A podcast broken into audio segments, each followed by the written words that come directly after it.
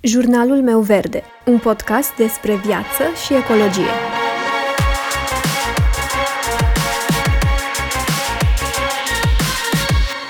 Bună, eu sunt Alexandra și tu asculți Jurnalul meu verde, un podcast despre viață și ecologie. Salutare, oameni buni! Continuăm astăzi seria de vorbă cu un Earthfluencer, cu un nou invitat. Astăzi eu am ca invitată pe Corina, Poate unii dintre voi o știți după Corina Eco, nickname-ul pe care îl folosește în social media. Corina este o mare iubitoare de natură, așa că în viața de zi cu zi încearcă să lase în urmă cât mai puține deșeuri cu putință, să elimine plasticul de unică folosință pe cât posibil, încearcă să minimizeze amprenta de carbon pe care o lasă în urma ei și susține și promovează mereu proiectele și afacerile cu componentă sustenabilă pe blog, pe YouTube și pe Instagram, de câte ori îi se ivește ocazia. Corina, îți mulțumesc foarte mult că ai acceptat invitația de a fi partenera mea de discuție în acest episod din seria de vorbă cu un Earthfluencer. Alexandra, eu îți mulțumesc pentru invitație, a fost o surpriză foarte plăcută.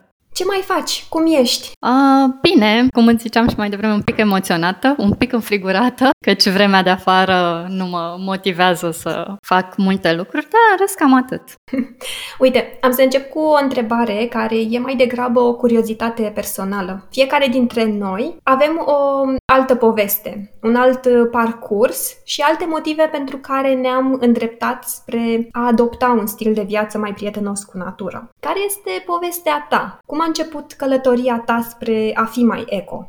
Cred că în adâncul sufletului întotdeauna am fost mai eco, ca să zic așa. Întotdeauna am simțit o apropiere de natură. Sunt un copil care a crescut la țară, la bunici. Toate vacanțele le-am petrecut acolo, sau mă rog, multe, multe vacanțe le-am petrecut acolo și mi-a plăcut la nebunie sentimentul ăla de libertate, de relaxare, de magie pe care îl găseam la țară, mai ales atunci când eram mică aer curat și flori și mirosuri și păsări și tot felul de, de amintiri pe care nu le am în uh, oraș. Nu că n-ar putea exista, dar eu le-am trăit acolo și așa m-am legat foarte, foarte mult de natură și tot timpul am simțit nevoia asta de a face ceva mai mult pentru ea. Chiar dacă stau uh, în, uh, într-un oraș mare unde, să zicem, nu am aceleași posibilități ca la țară, o grădină sau să plantez pom tot timpul sau Așa că încet, încet am început să mă informez cum pot să ajut mai mult natura, astfel ajut, ajutându-mă și pe mine, și psihic, și fizic, și sufletește până la urmă. Mm-hmm, mm-hmm. Știu că tu mai povestești despre lucrurile eco din viața ta. Ai o pagină de Facebook dedicată acestui scop, o pagină de Instagram, un canal de YouTube, blog.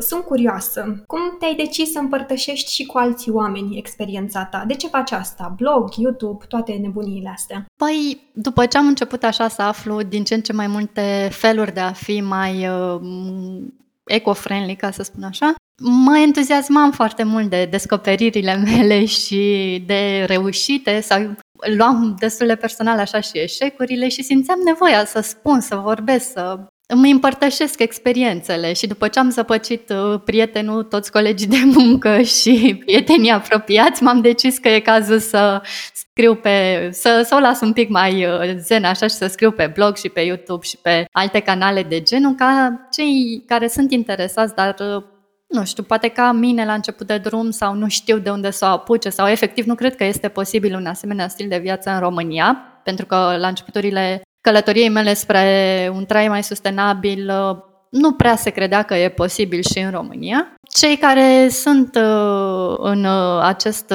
stadiu să, să, vadă, să aibă un, un exemplu că se poate, dacă vrei se poate. Bine, cu mici setback-uri sau poate și mici eșecuri, dar se poate. Continuăm drumul ăsta dacă, dacă chiar ne-am propus. Cu ce ai început? Cu blog? Cu YouTube?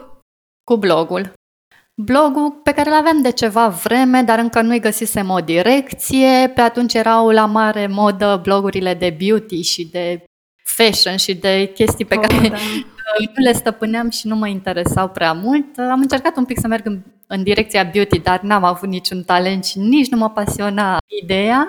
Adică da, e nu zic că e ceva rău sau doar că nu era ceva pe sufletul meu. Și atunci când am început să merg în direcția asta de ecologie, ca să zic așa, impropriu spus, de, de trai mai simplu și mai în concordanță cu natura, parcă s-a așezat ceva. Atunci uh, nu știu, sufletul meu a simțit că e ceea ce trebuie. Și apoi ai continuat uh, cu YouTube-ul? Apoi uh, social media, Instagram-ul, Facebook-ul aveam deja, Instagram-ul a fost următorul pas pe care nu prea îl înțelegeam și mi se părea așa un pic de ce să mai trebuie și Instagram dacă există Facebook, dar uite că trebuie, pentru că nu toți oamenii sunt și colo și dincolo. Și apoi am continuat cu YouTube. YouTube e destul de recent, deși primul videoclip este făcut uh, acum ceva vreme, ceva ani de zile, dar uh, l-am făcut strict pentru un proiect uh, al celor de la Green Report.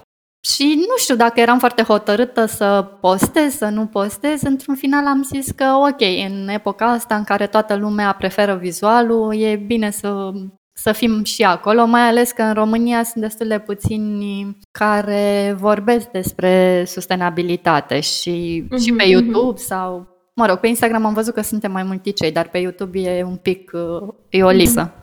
Apropo de proiecte și de a împărtăși experiența cu ceilalți, tu ai dus experiența asta la un alt nivel de implicare și te implici și în alte proiecte.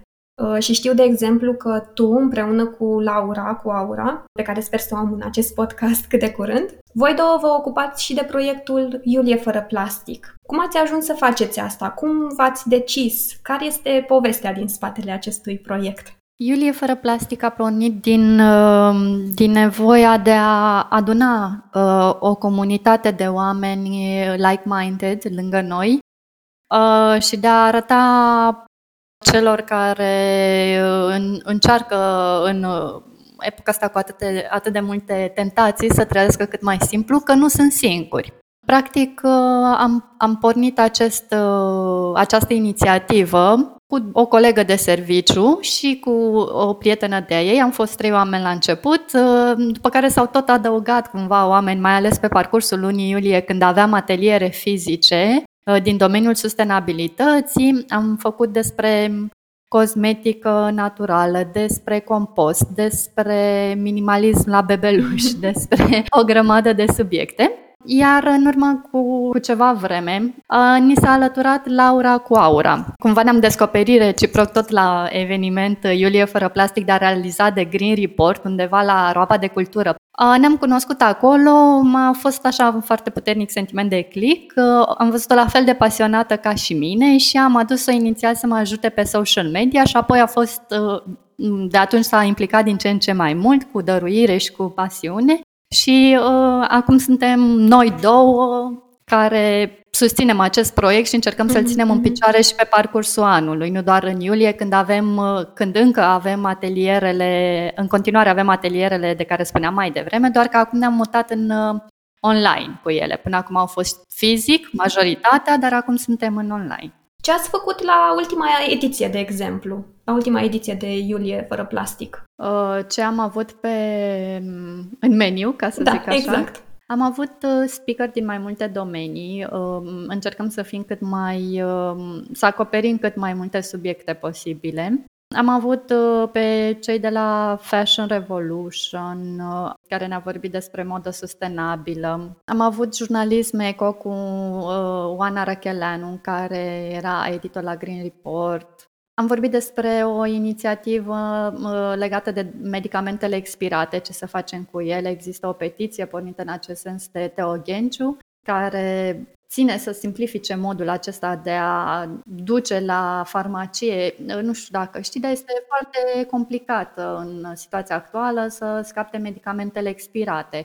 Trebuie să le duci la farmacie, să completezi nu știu ce formular, să scrii acolo o grămadă de chestii și apoi nu toate farmaciile ți le primesc. Uh-huh. Dintr-un motiv sau altul, în fine.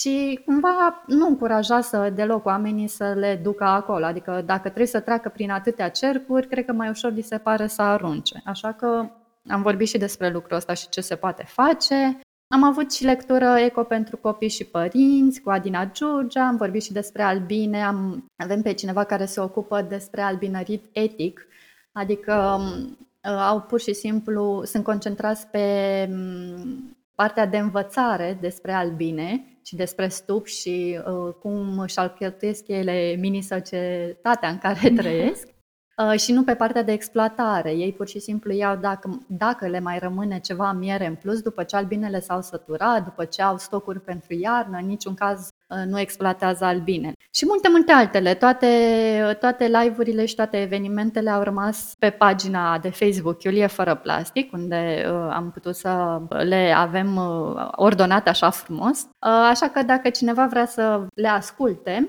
poate să intre pe fiecare eveniment în parte și acolo va auzi live-urile pe care le-am avut. Am să las și eu în uh, descriere a acestui podcast uh, link către Iulie Fără Plastic, cu siguranță. Mulțumim! Mi se pare foarte fain ce faceți voi și sper ca proiectul acesta să ia amploare, pentru că este foarte important să conștientizăm problemele pe care plasticul le creează și mai ales ce putem să facem nu doar legat de plastic, însă, așa cum ai zis și tu, legat de alte lucruri care poate sunt uh, niște probleme mult mai uh, grave cu care ne confruntăm. Pentru mine, cel puțin, uh, Iulie Fără Plastic este o inițiativă care poate fi o platformă educațională excelentă pentru foarte multă lume. Însă, um, sunt curioasă ce semnificație are pentru tine această inițiativă, acest proiect, pentru tine, Corina, ce înseamnă Iulie Fără Plastic? Este un proiect de suflet. Este printre primele proiecte în care m-am implicat 100%, um, fără nici um, cea mai mică ezitare. Am văzut în acest proiect ce înseamnă efectul bulgarelui de zăpadă, adică cum de la trei oameni care am fost inițial sau doi oameni care suntem acum se pot adăuga alte idei, alți oameni, alte um, proiecte sociale sau de mediu și totul se transformă așa și se rostogolește și atrage în cât, uh, cât mai multe energii pozitive. Am văzut uh, cum este să fii înconjurat de comunitatea aceasta micuță în România, dar cred că în creștere. Și, nu știu, mie mi-a, mi-a dat așa un simț de apartenență. Um, că iată, se poate și așa, nu trebuie neapărat um, să te simți, adică aveam un sentimentul ăsta că nu sunt unde trebuie, nu sunt la locul meu, pentru că nu mă interesa uh, să consum uh, mereu și mai mult, să am tot felul de nebunii, să tai copacul ca să-mi parchez mașina. Să... și odată ce am, ce am început acest proiect și am început să iau legătura și am văzut câți oameni dedicați există, am început să fiu și să, să mă simt acasă în um, societatea actuală. Ce fain! Chiar mi-ar plăcea să văd din ce în ce mai multă lume ca tine care să vorbească despre lucrurile astea, despre sustenabilitate în general, despre cum putem să avem o atitudine mai responsabilă față de natură, cum ai zis și tu, despre cum putem să fim mai eco. Bine, fiecare are propria lui definiție despre ceea ce înseamnă a fi eco. Apropo, că tot am adus în discuție a fi eco. Ce înseamnă pentru tine a fi eco? Ai zice că ai putea să spui în două cuvinte ce înseamnă să fii eco. Dar nu, nu, cred că ca orice lucru nu e atât de simplu, nu are doar o dimensiune. Pentru mine înseamnă să mă gândesc dincolo de propria persoană, uh, să înțeleg că existăm în legături strânse cu natura, cu animalele, cu oameni din alte comunități și nu putem coexista sănătos decât respectându-ne unii pe alții. Uh, să încerc să revin la conectarea asta strânsă cu natura, care de fapt este în sufletul nostru, doar că nu mai recunoaștem după, după mm, felul în care progresăm. Așa.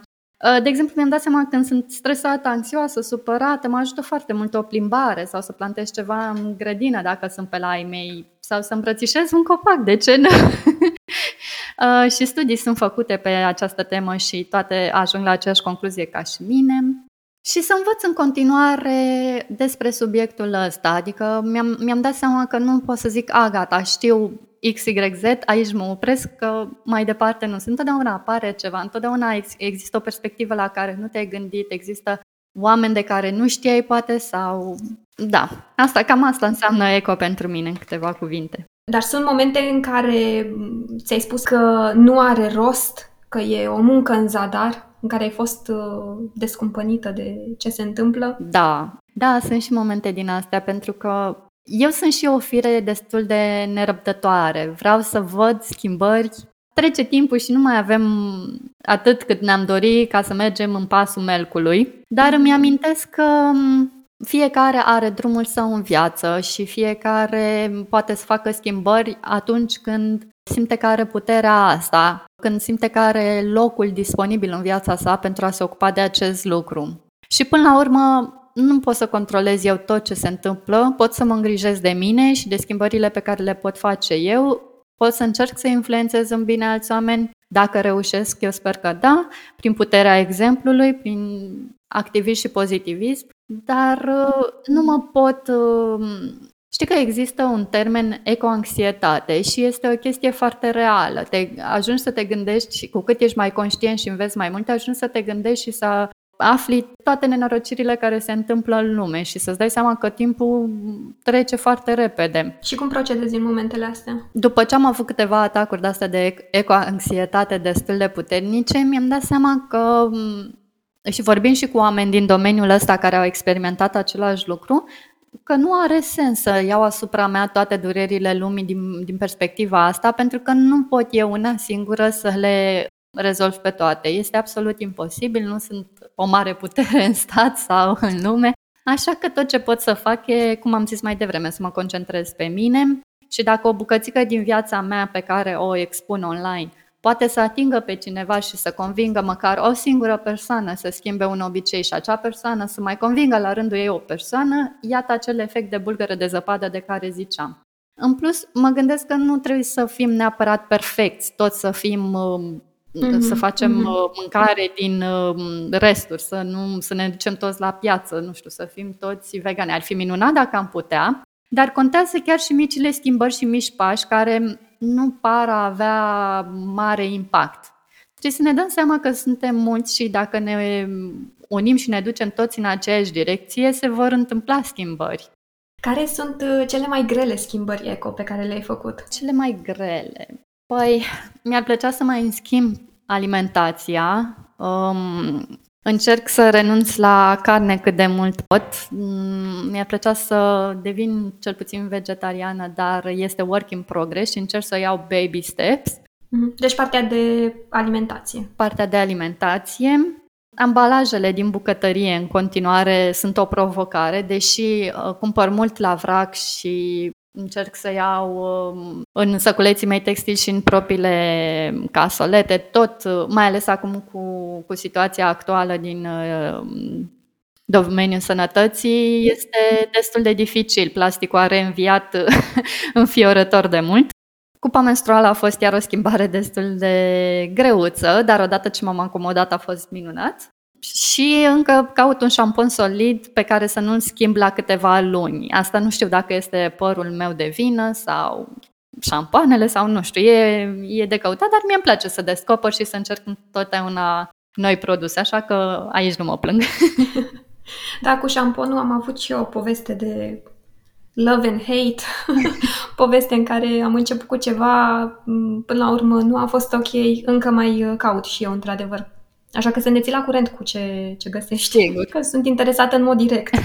Sigur că da. Uh, ideea e că eu mă înțeleg bine câteva luni cu un șampon. Am văzut că cam orice șampon la început, după care nu știu, se întâmplă ceva și părul lui nu-i mai place, scalpul la fel, nu e mulțumit și trebuie să-l schimb. Dacă îl schimb, iar mă înțeleg bine câteva luni cu acel șampon. și tot așa, da. Uh, spuneai mai devreme despre cupa menstruală. Uh-huh. Spune că a fost destul de dificil să te obișnuiești cu ea. Poți să ne spui un pic mai multe despre experiența pe care ai avut-o? Că sunt persoane care nu au încercat și eu recunosc că nu am încercat uh, cupa menstruală. Pentru mine e no-go. În schimb, folosesc uh, chiloții menstruali. Asta vreau să încerc și eu. Dar cum te-ai obișnuit cu cupa menstruală? Nu știu, câteva uh, cuvinte despre experiența ta. Primele dăți au fost destul de Greu. În primul rând nu eram, nu eram obișnuită cu tehnica de a împături cupa pentru a o introduce ok.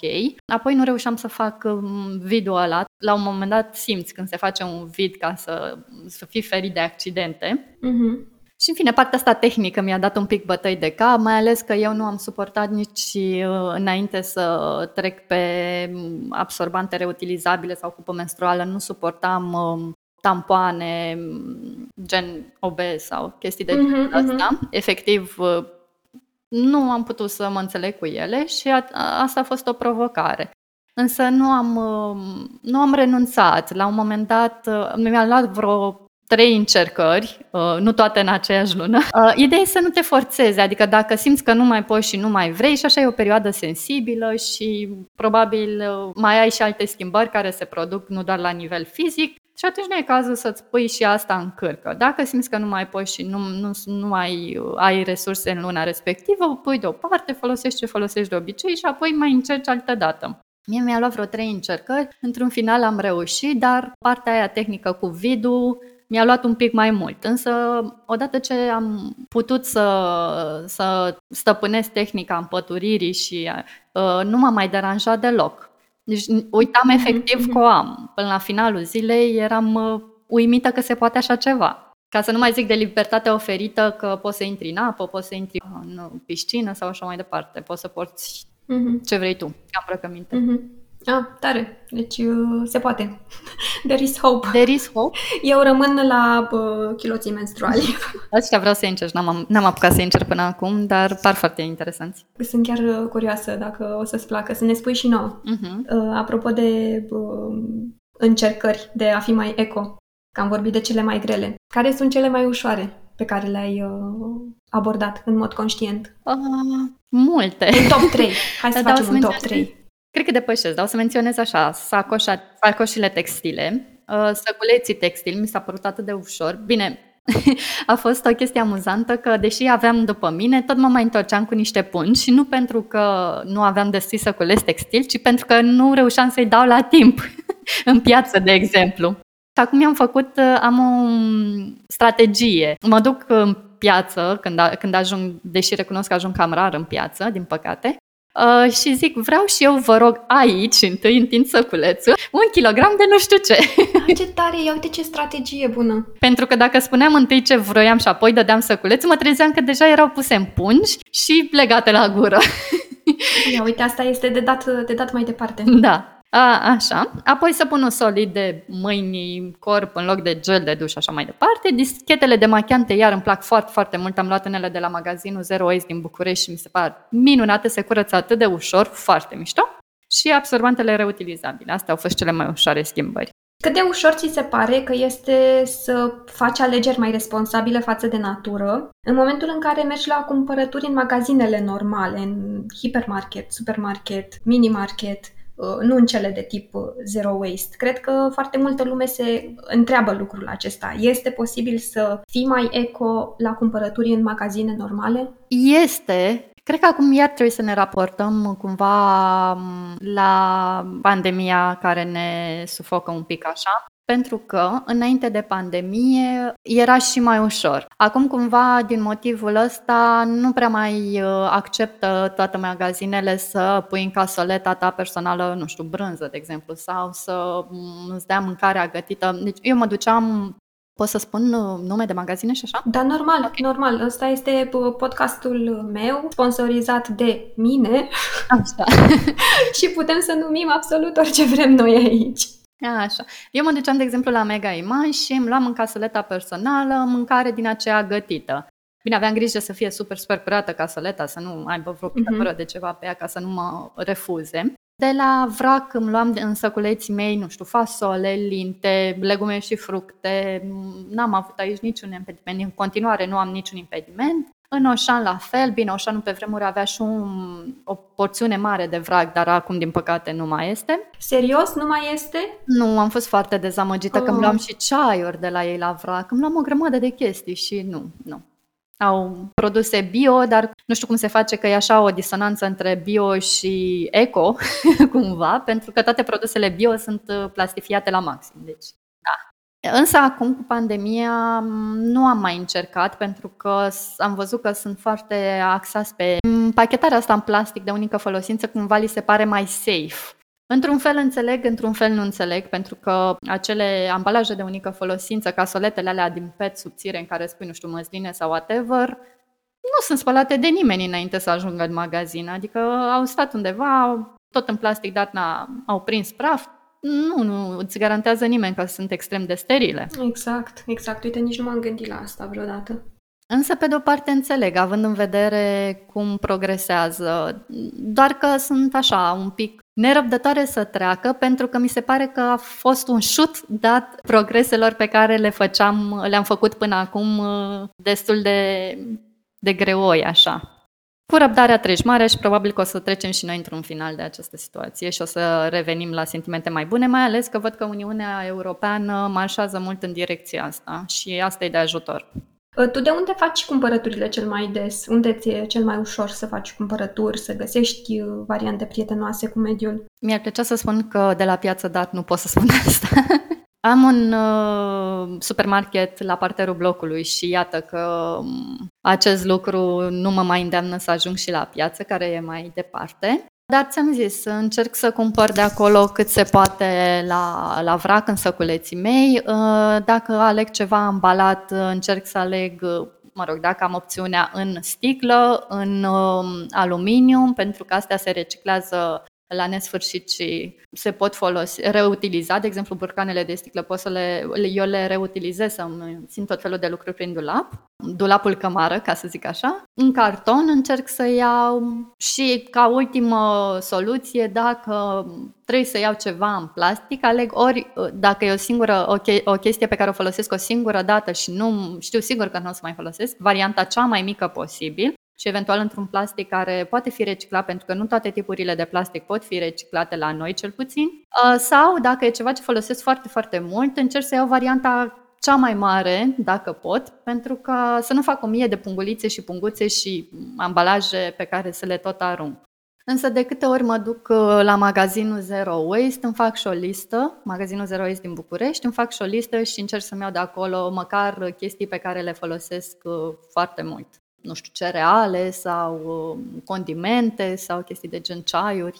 Dacă tot te-am prins la capitolul cumpărături, la produsele cosmetice, uh, la ce te uiți cel mai des sau cel mai mult în momentul în care faci cumpărături din categoria asta?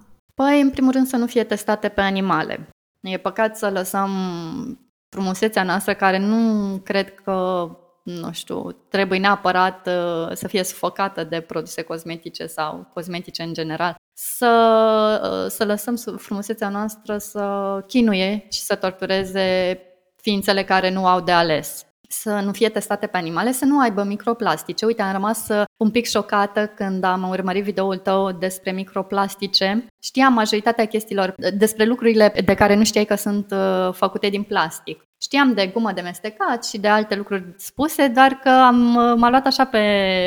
m-a uimit să aflu despre fondul de ten. Uh, bine, adică pot să spun că nu m-am interesat foarte mult de subiectul fond de ten pentru că nici nu folosesc. Folosesc un BB Cream uh, pe care l-am de la Aimea, care este un mic producător uh, român de o mică afacere românească cu produse din astea, săpun, um, creme de corp, um, cosmetice. Cosmetice, da, naturale și care, um, datorită discuțiilor din comunitate, cu mine și nu numai, nu cred că sunt singura ca, cu care a avut asemenea discuții, dar și datorită înclinației ei spre a face lucrurile cât mai fain, începe uh, din ce în ce mai mult să-și elimine plasticul din magazin, adică să încearcă să devină un magazin uh, plastic free, ceea ce mi se pare foarte mișto. Da, și îți dai seama dacă micii producători pot să facă eforturi de genul ăsta, mari poluatori n-au nicio scuză. Am văzut că pe rețelele de socializare mai împărtășești cu noi, cu cei care te urmărim, ce schimbări ai mai făcut de-a lungul timpului. Ce produse au devenit favoritele tale eco-friendly de-a lungul timpului? Dacă ai așa niște top produse favorite. Am niște, așa, în primul rând, periuță de dinți. Nu știu de ce, dar peria de plastic îmi zgâriau total uh, gingiile și... Bine, nu că acum folosesc perii de um, naturali, sunt tot, dar sunt din, uh, din plântuțe și aceea.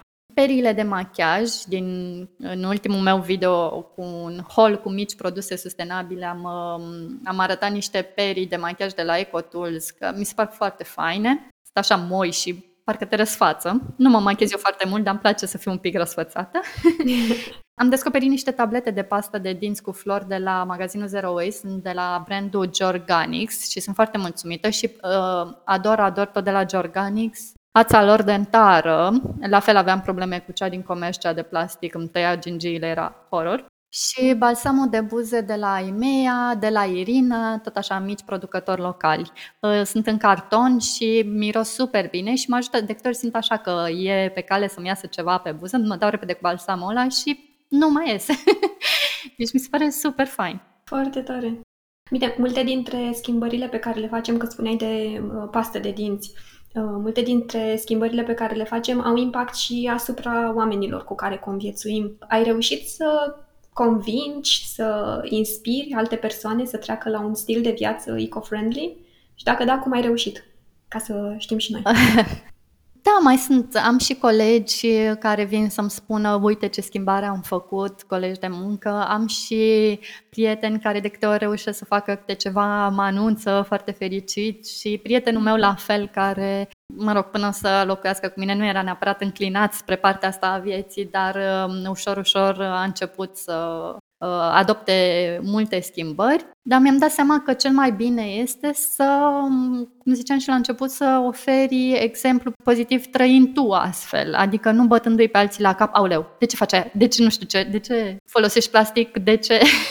tu nu vezi ce scrie exact, la, în exact. ziar, nu vezi documentarele, ce, doamne, iartă, unde trăiești? Nu, pentru că oamenii devin imediat defensivi, nu mai ascultă nici cele mai bune argumente posibile Uh-huh. Uh, și atunci nu are sens să nu ajungi nicăieri, efectiv. Dar dacă te văd pe tine acolo la nu știu, făcând-ți treaba, că ți-aduci tacâmurile tale reutilizabile, că um, îți ai paiul de uh, bambu sau de din ce material reutilizabil o fi, că te duci mereu cu săculeții și cu sacoșa, atunci ușor, ușor se simt mai uh, înclinați ori să întrebe, ori să vad, hai domne, ce-o fi așa greu, că totuși o sacoșă, mm-hmm. pot să o iau și eu și așa mai departe. Și de câte ori m-am dus și Uh, nu știu, pe mine mă entuziasmează așa când descoper ceva și văd că funcționează, mă umplu de energie și mă duc acolo și chițăi ca un copil mic, oh, uite ce am descoperit! să vă povestesc nu știu ce și povestesc așa foarte încântată și așa, după aia nu stau să presez mm-hmm. că ar trebui și voi și ar trebui să faceți asta. Și am avut, uh, am avut un coleg care chiar ani de zile îmi zicea, ei, Corina, dar ce crezi că schimbi tu singură lumea? Hai, lasă-o moartă, că își continua, își continua obiceiurile. Cu, nu știu, câteva luni mi-a dat mesaj și mi-a zis, Corina, uite, mi-am instalat filtru de apă și uite, am căutat uh, capsulele alea de cafea care sunt uh, reciclabile, că sunt din aluminiu și nu știu ce și eram wow. Măcar e ceva. Da, la serviciu nu mai bea apă la pet uh, și-a luat uh, o sticlă de mm, sticlă pe care și-o tără umple și chestii de-astea care par minore, dar dacă stăm să adunăm câți dintre noi am putea să facem schimbările astea, chiar ar avea impact. Ce produse au fost cel mai ușor acceptate sau adoptate de oamenii din jurul tău? Sticla de apă reutilizabilă, cana de cafea, cred că și de astea, tacâmurile reutilizabile, dar nu de foarte mulți oameni. Asta e mai greu că trebuie să îți amintești mai des să le iei și să le scoți și nu toată lumea se simte foarte confortabil. Asta când uh, mergi la muncă, probabil.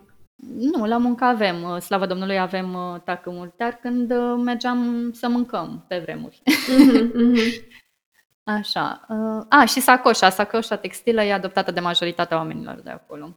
În plus, am văzut că am trecut și la pahare de apă mai eco-friendly, deși nici alea nu sunt 100%, după cum știm amândouă, ca au foița aceea de, de plastic, dar măcar nu mai sunt 100% plastic nereciclabil.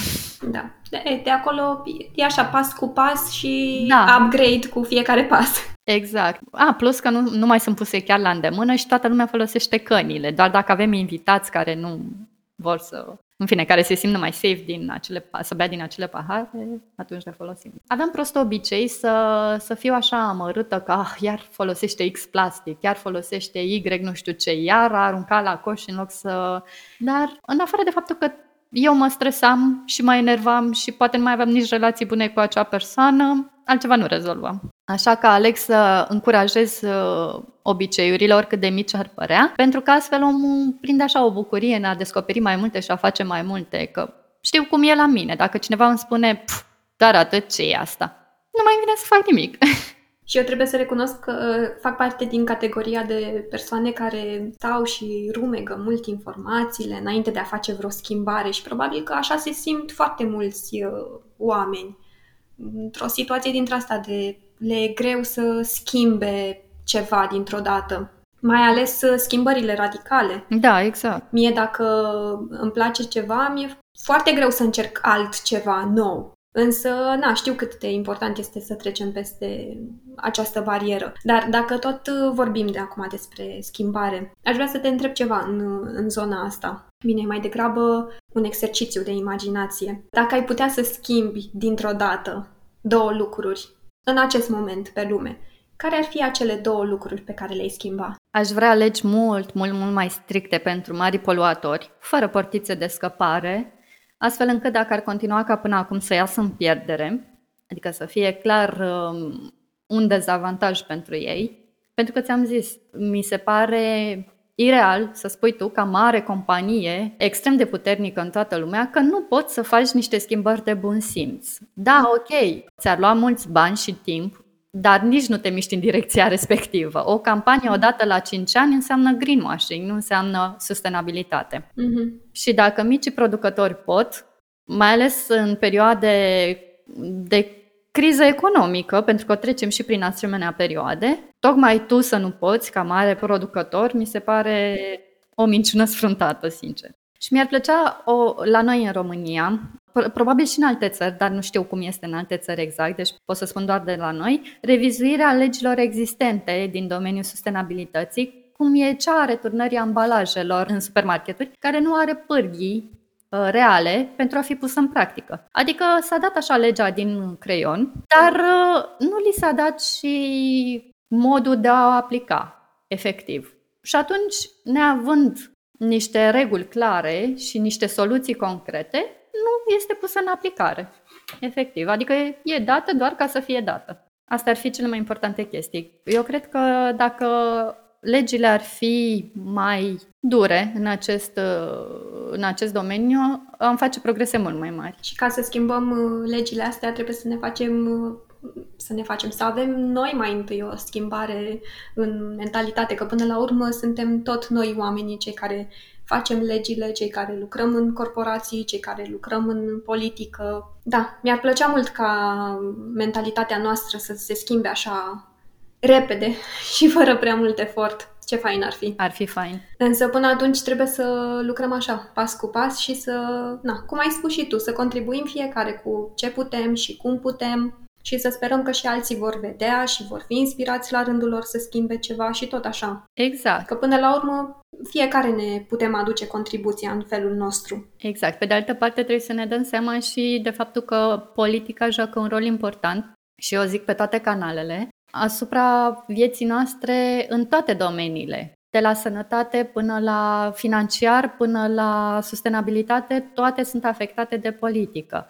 Și atunci ce putem face noi ca indivizi? Să mergem în continuare la vot, chiar dacă uneori ni se pare că nu avem cu cine, dar uh, alternativa de a nu vota oferă putere fix celor care sunt taxați mai mult pe profit și mai puțin pe oameni să punem presiune pe cei pe care i-am ales deja și să le scriem scrisori, să facem petiții, să ne adunăm, uite, eu am uh, durerea asta, hai să, nu știu, creăm un grup de Facebook. De exemplu, la mine în cartier, s-a, în cartier, în sector, s-a creat un grup de Facebook și uh, oamenii spun durerile, că nu există semafor nu știu unde, că mai, vor mai mulți copaci plantați, că, ei, și avem noroc de momentan un ales care se pare că își dă interesul. Deci să nu renunțăm, să nu fim pasivi, să nu ne lăsăm îngropați în cinism, pentru că asta nu a ajutat niciodată pe nimeni. Dacă nu încercăm vreodată să facem ceva, clar lucrurile nu se vor schimba. Da, putem să încercăm și să nu reușim, să nu fim băgați în seamă, dar măcar avem, avem acea bucurie și, nu știu, pace că, domne, am încercat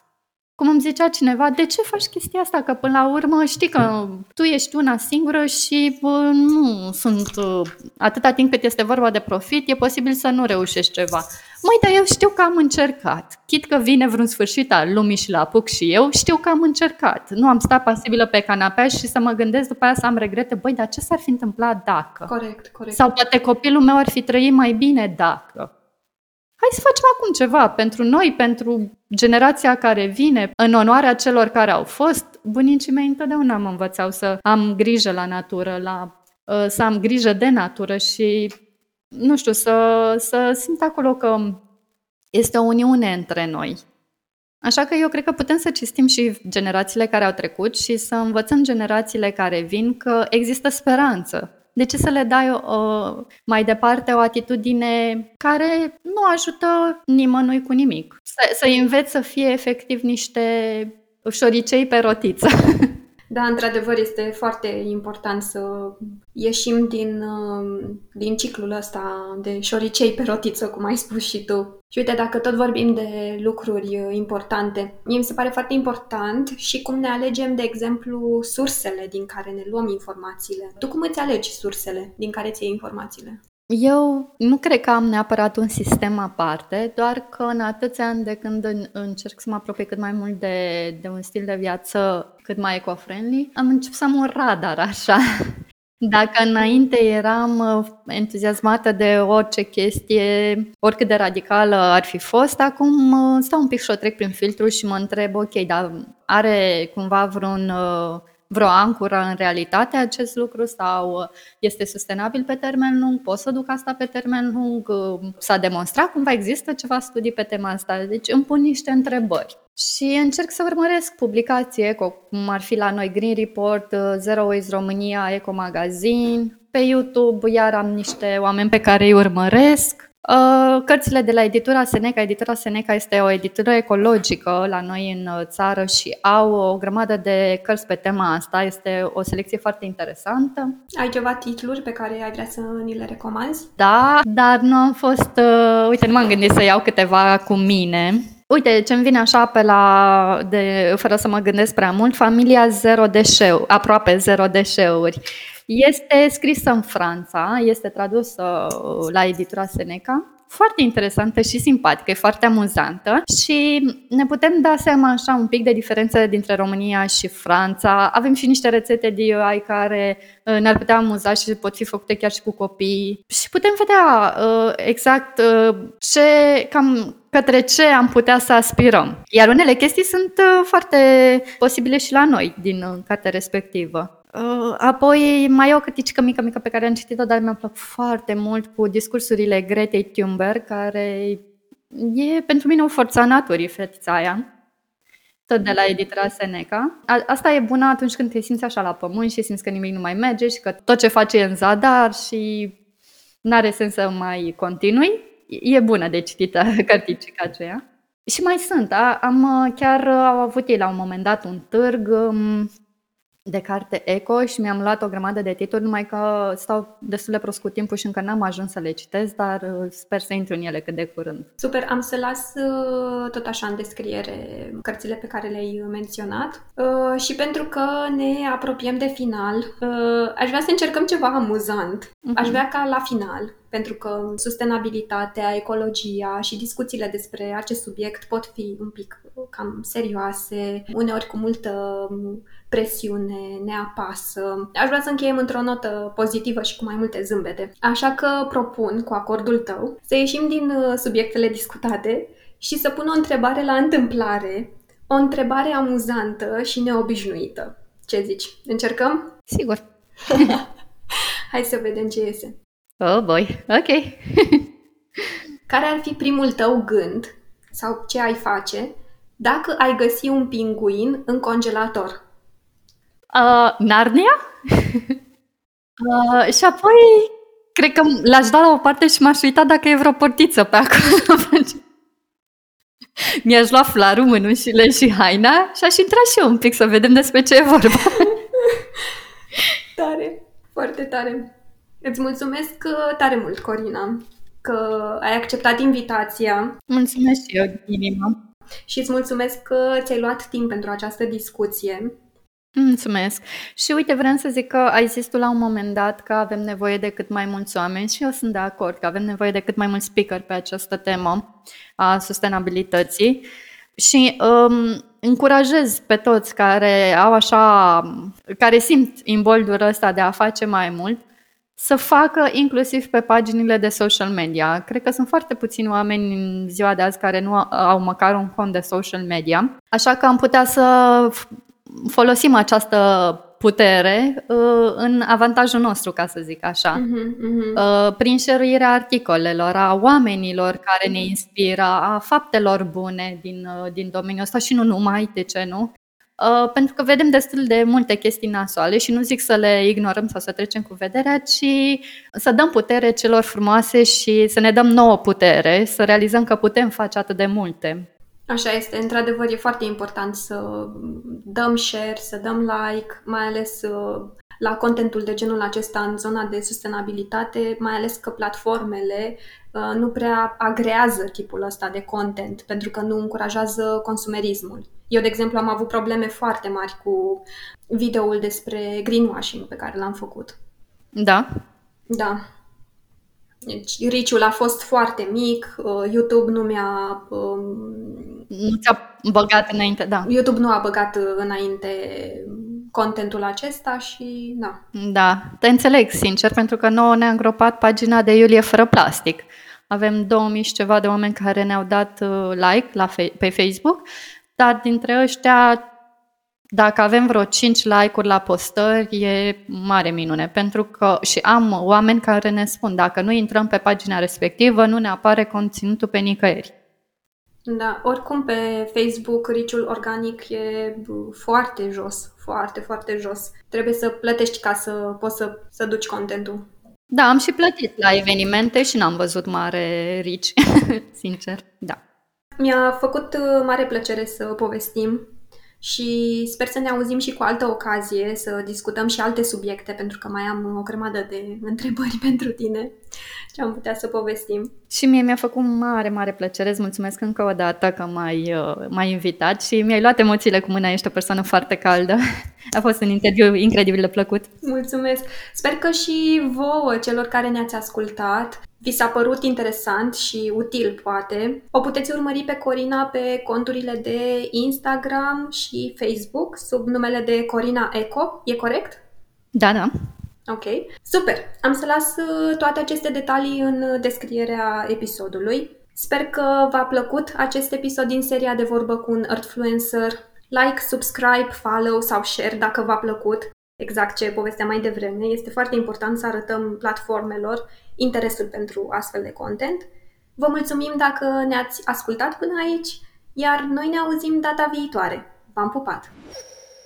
Îți mulțumesc dacă m-ai ascultat până aici și sper să mă ascult și următoarea dată.